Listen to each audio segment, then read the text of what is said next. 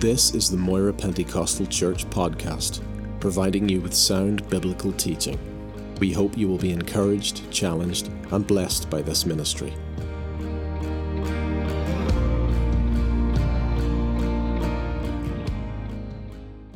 Just a couple of verses from Luke chapter 15, reading from verse 4.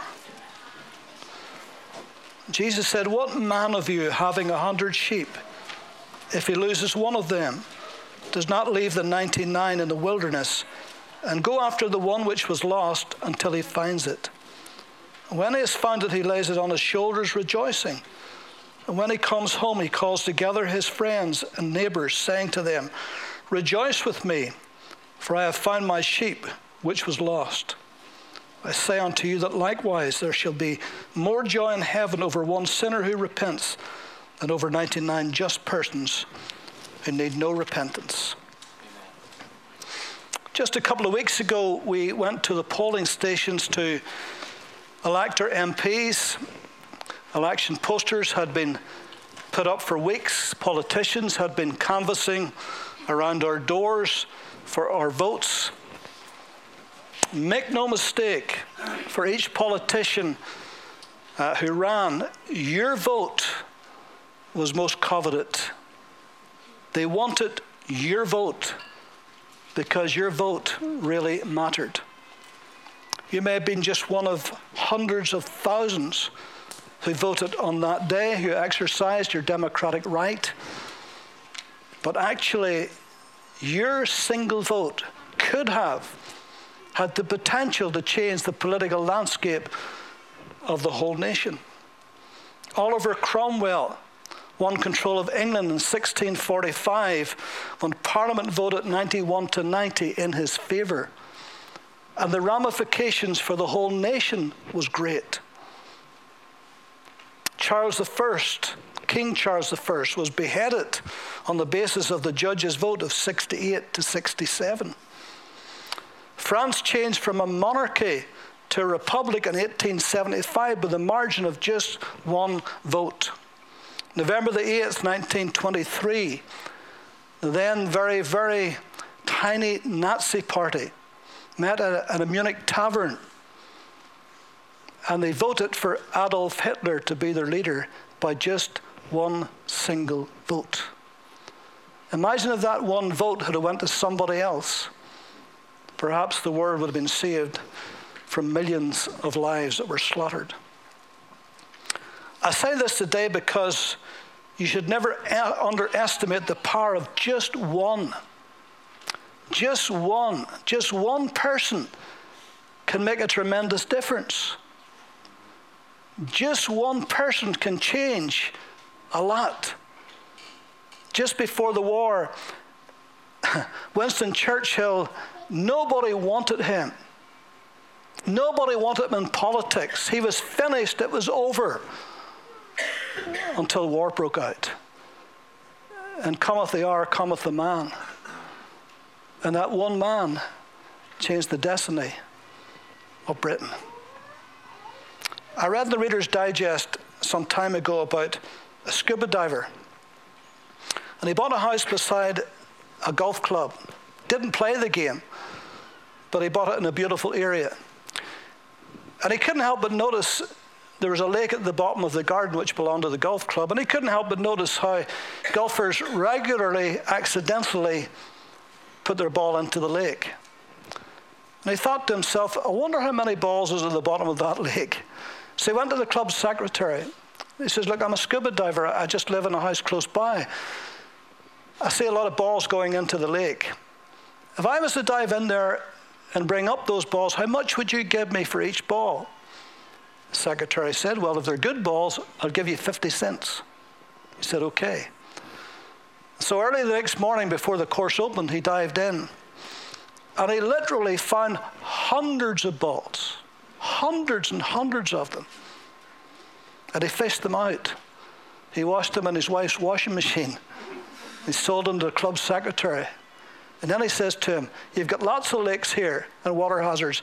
Could I do them too? Of course, he said. And he thought, I'm really onto something. And so he contacted the next golf club and the next one, the next one. In fact, after a while, he had the sole rights of all the golf clubs in America. And he had people working for him, had to buy industrial washing machines to wash the balls. And he retired in his 30s, a multi millionaire, and never played a game of golf in his life. In fact, you can buy those lake balls, you can buy them in any golf club or any golf outlet today. One good idea can change your whole life. I cannot think of one philanthropic or charitable organization that didn't begin with the, with the dream and the passion of just one person. Just one person. And suddenly you have a Barnardo's, or you have a Red Cross, or you have anyone you care to think about. Start it with one person. Never underestimate the power of just one. I can't think of any missionary society today that didn't begin with just one person. One person with a dream from God began just with a dream and started. And today, many of those missionary societies, and the, the person who started has long since gone to the glory, but the work still continues to this day. Just one man, Adam, became the federal head of the whole of humanity.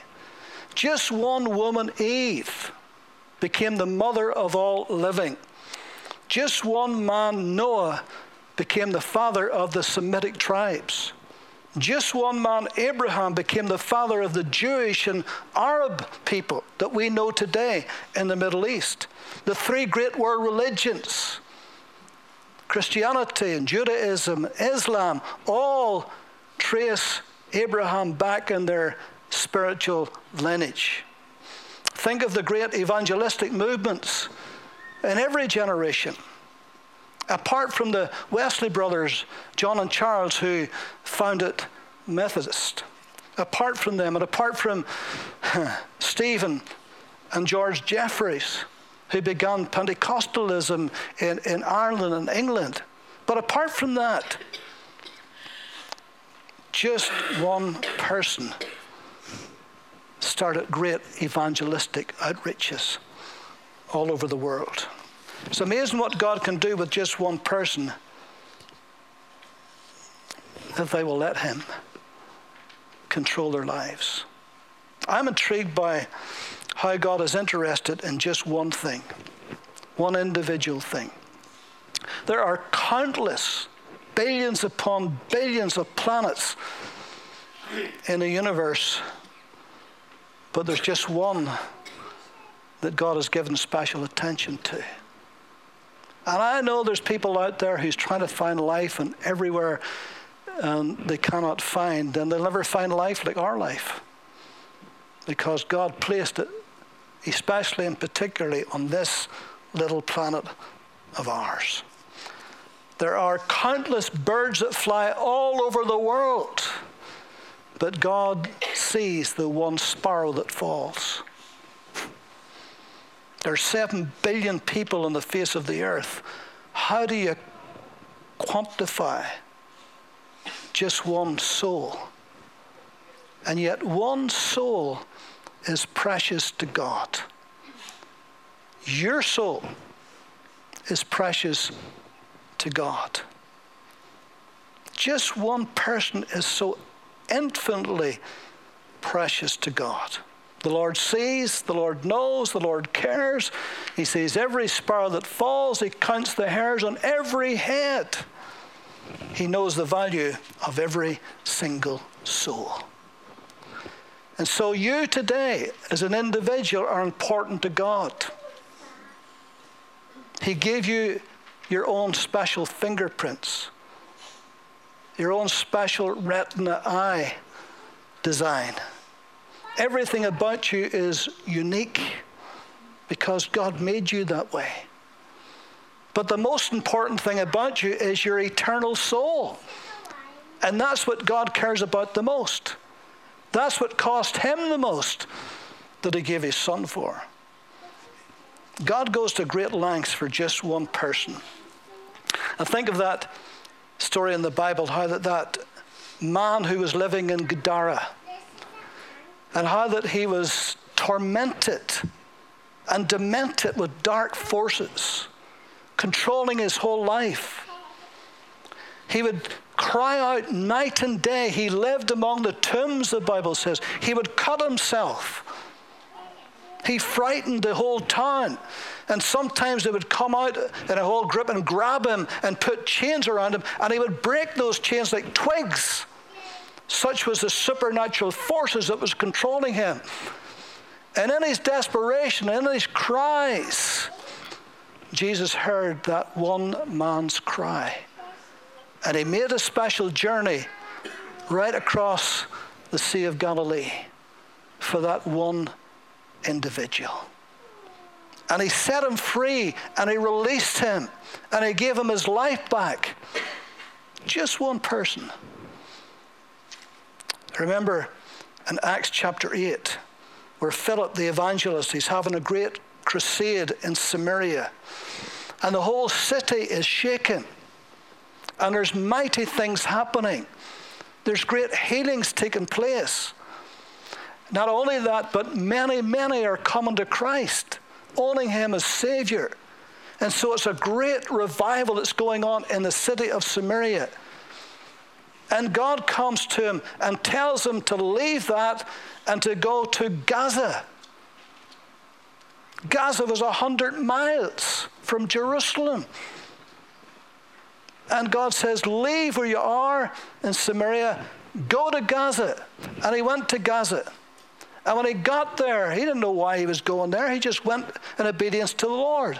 But when he got there, he saw an Ethiopian eunuch and this was a great man, a high official of Candace, queen of the Ethiopians. He had come up to Jerusalem for the feast. So he was a proselyte. He had embraced Judaism. But here he is sitting in his chariot. And it so happens he's reading Isaiah chapter 53. And so Philip, the Lord says, Go and join yourself to this man. And Philip says, What are you reading? Do you understand what you're reading? He says, No, actually, I don't. Who is this man talking about himself or some other? And then Philip opened the scriptures to him. Beginning right there, he began to preach Christ to him. And after a little while, as they moved on down, the Ethiopian eunuch said, Look, here's water. What hinders me from being baptized? And he says, Do you really believe? Yes, I do. Okay. And he baptized him all of that journey, left all of those people, left that great crusade, left that city, went over 100 miles for just one person. God will bypass a thousand people just to get to you if He needs to, if He has to. I think of the story of Ishmael in the Bible and how that Abraham and Sarah, they they wanted a child, and God promised them a child. It took 25 years for that to happen, that child had promised to come. But whenever they get older and older and older, the panic set in. And Sarah says to Abraham, Why didn't you take my Egyptian maid Hagar? Why didn't you have a child with her? Because she thought by this time this is the only way this child of promise is going to come because I'm way past childbearing age. It can't happen for me. And what a tragic mistake she made. And Ishmael was born from Hagar. And he was 86 years old when he became a father to Ishmael. He was 100 years old whenever little Isaac was born. And so Sarah then weaned him, which would take three or four years. And it tells us at that time when she had finished weaning Isaac that Ishmael mocked little Isaac. And I remember Ishmael was about 17 at this time. And he's mocking a little boy about four. I, I haven't time to go into this this morning, but one represents the spirit, one represents the flesh. Paul talks about this, but I haven't time to go into that. But by this time, Sarah had enough. And she said to Abraham, Cast out this bondwoman with the child. This is not her child of promise. And Abraham was displeased because it was his son nonetheless. And he loved Ishmael. But God says, Listen to your wife. It's not your son of promise. But I've already promised that he would become a great nation.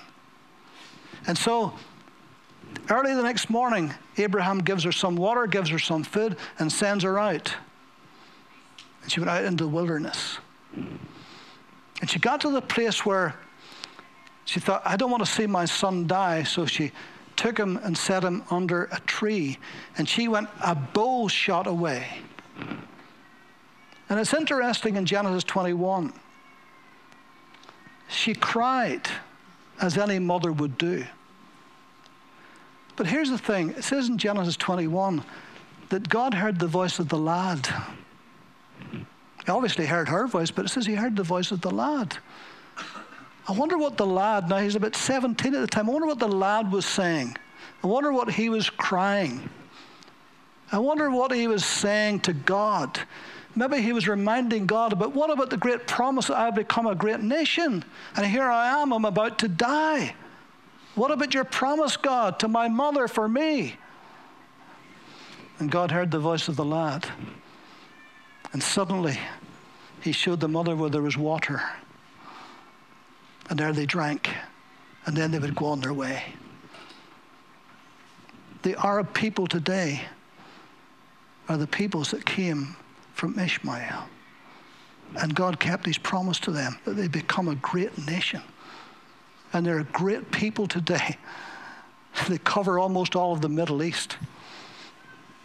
You see, God would go out of his way for just one person. Blind Bartimaeus, many, many beggars along the road that day, many of them. But one got Jesus' attention. He shouted, you son of David, have mercy on me. And Jesus says, Bring him. They told him to shut up. And Jesus says, Bring him. Little Zacchaeus, the tax collector up the tree, hiding among the leaves. Jesus walks past, stops with all the multitude, and looks up and says, Zacchaeus, today I must abide at your house. Just one person. Little woman who came behind in the crowd in the multitude and touched the hem of Jesus' garment. And Jesus immediately says, Who touched me? I felt virtue go out of me. And the disciple says, Everybody's touching you. Look at the crowd. Why are you asking who touched me? He says, Somebody touched me. Like no other person touched me. I felt virtue go out of me. And that little woman who was trying to slink away because she had an issue of blood to touch a rabbi would make him unclean ceremonially. She didn't want to fuss, but Jesus brought her to the fore, letting us know that he sees that one person. That's the amazing thing about Jesus in a crowd. There would be multitudes, but he would see the one person. You remember the man who was laying at the pool of Bethesda? And there would be dozens, if not hundreds, of people would lie there. And Jesus picked the one man. Do you want to be made whole? And he completely and utterly healed him and set him free. You see, in God's kingdom, one person is so, so important. There are no zeros in God's kingdom. Look at your clock when you go home if it's got Roman numerals. Look at your watch if it's got Roman numerals. There's no zeros on it. And there's no zeros with God either. Every single person counts with Him. And just like the shepherd in this parable, who left the 99 and went after the one lost sheep until he found it, put it over his shoulders, and brought it home and said, Rejoice with me, I found the one that was lost. Maybe you're a lost sheep today. Maybe you've wandered from the fold. Don't know how it happened. Sheep can be pretty foolish. It's not their intention to get lost, they just get lost. Maybe it wasn't your intention to wander from the fold, but maybe today you're a lost sheep. The Lord goes after the lost sheep. He loves that one that was lost, and He wants to bring you home. I think what makes the Bible so fascinating to read is apart from the wonderful doctrines of righteousness, redemption, of sanctification, etc., etc., apart from that, which is wonderful, I think it's the, it's the personal interaction that God has with people. It's the, it's the people stories. What would the Christmas story be if we didn't really know about Mary and Joseph?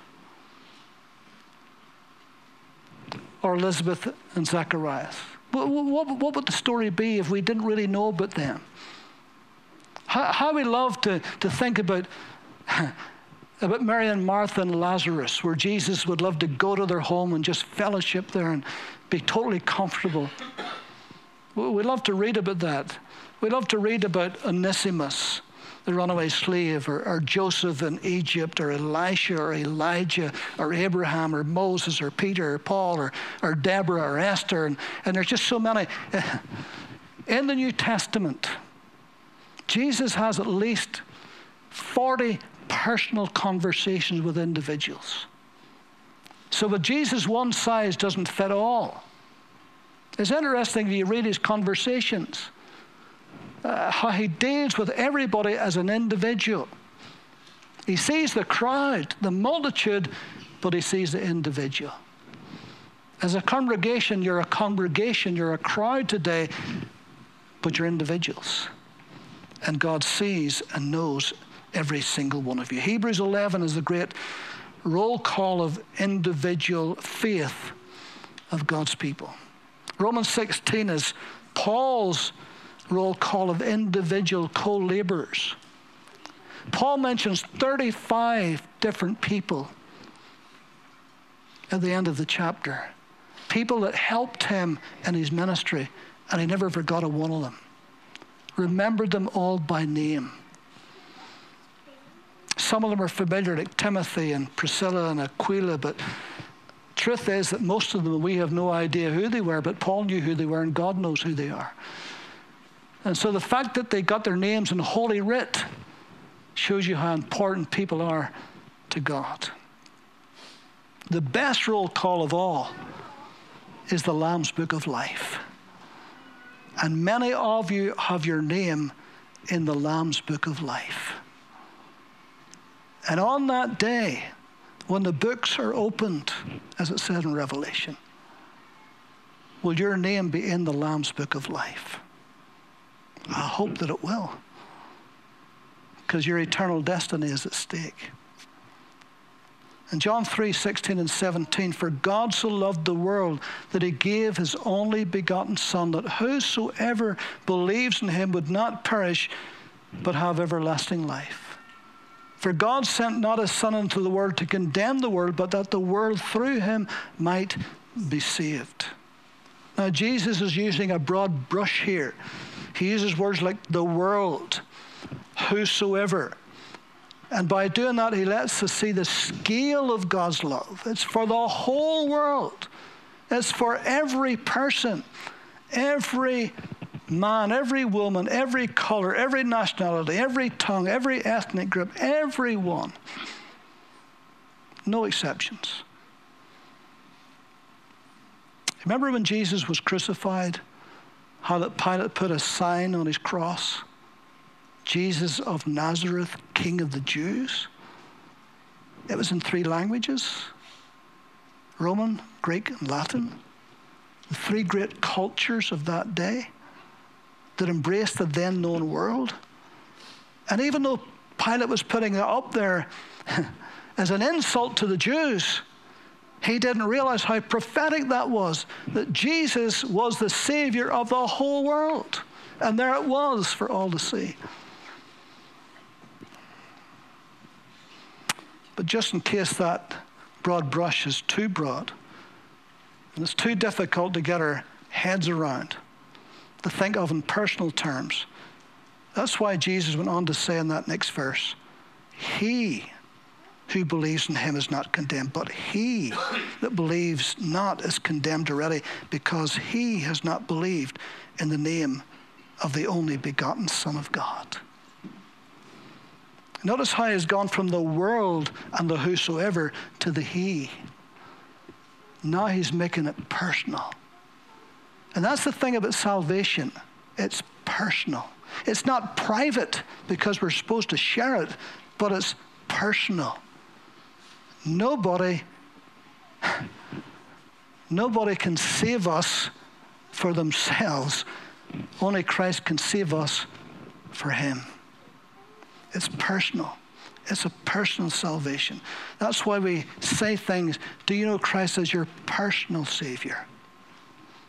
Many of us has grown up in Christian homes, but that doesn't make us a Christian. It's a personal decision because he's a personal savior. In Hebrews 9:27, it is appointed unto man wants to die, and after this the judgment. But then Romans 14, Paul says, For we shall stand before the judgment seat of Christ. For it is written, As I live, says the Lord, every knee shall bow to me, every tongue shall confess to God. So then, every one of us shall give an account of himself to God. See how personal it's becoming.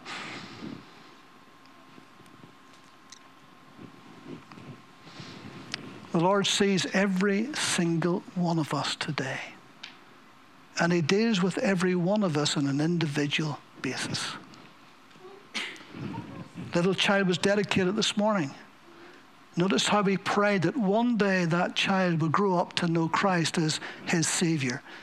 But one day he will have a choice.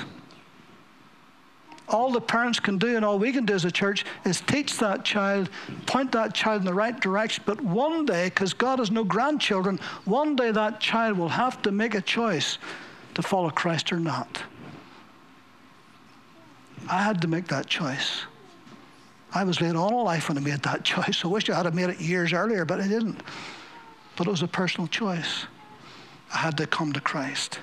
Two thieves on the cross. One was saved that none may despair, but only one that none dare presume. It's choice. And so today, the power of just one. You could be the one that could change your whole family. My wife was the first in her family to come to Christ. At one time, she was the only one. But now her father and her mother are in the glory. Both her sisters love the Lord. But at the time, she was the only one. She had to make that choice. And so today, you could be the one in your family that could make the difference. You could be the one that could start the whole thing. You could be the one in your office, in your factory floor, in your business. You could be the one that can make the difference. The power of just one. Never underestimate your influence for others, for good or for ill. Make it for good. Become a believer in Christ. Give your life to Jesus. Most important thing you'll ever do. Very beginning, we sang that old song, Happy Days. Happy days. What a happy day. What a glad day whenever we find Christ. Let's pray.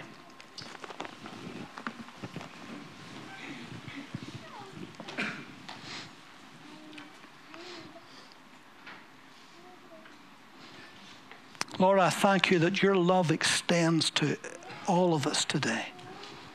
No exceptions. Lord, would you help us to respond to your love and mercy? Would you help us, Lord, to come to that decision for Christ, to live for Him? Thank you for the difference that He has made in our lives. We're grateful, eternally thankful. And we bless you for that. We pray as we leave this building today, rejoicing over the dedication of this little precious child, that we will remember that in God's sight, each one of us are precious too. So precious that He sent His only Son to die for us. So, Lord God, we give you thanks. We bless you for who you are and for all that you've done for us. We pray as we part today, your blessing will remain upon us. And thank you for this little family today, little Isaac. What a joy, what a blessing he is to Brian and Sarah and to the two families. Giving you thanks for all these things in Jesus' name. Amen. Thank you for listening to this podcast. We produce a variety of sermon videos and inspiring Christian content available for free on our YouTube channel. Just go to YouTube and search Moira Pentecostal or visit our website for more information www.mpc.org.uk.